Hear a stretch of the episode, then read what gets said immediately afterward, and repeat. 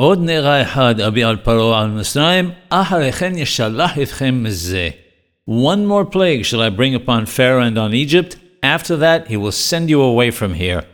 The chronological order of what the Torah is recounting needs to be understood. After Moshe Rabbeinu Moses tells Pharaoh that he will not see Pharaoh's face again, Moses tells Pharaoh about the plague of the firstborn before leaving his presence and not on a subsequent occasion. Furthermore, at that time, God instructs the children of Israel to ask the Egyptians for their gold and silver vessels. While it might seem logical for them to ask when they were leaving, God knew that this would not be practical. The Alshich explains that when the children of Israel would be leaving, the Egyptians would be preoccupied with burying their dead from the plague of the firstborn. The Egyptians viewed the children of Israel favorably and were generous. Such would not have been the case if it occurred while they were burying their dead.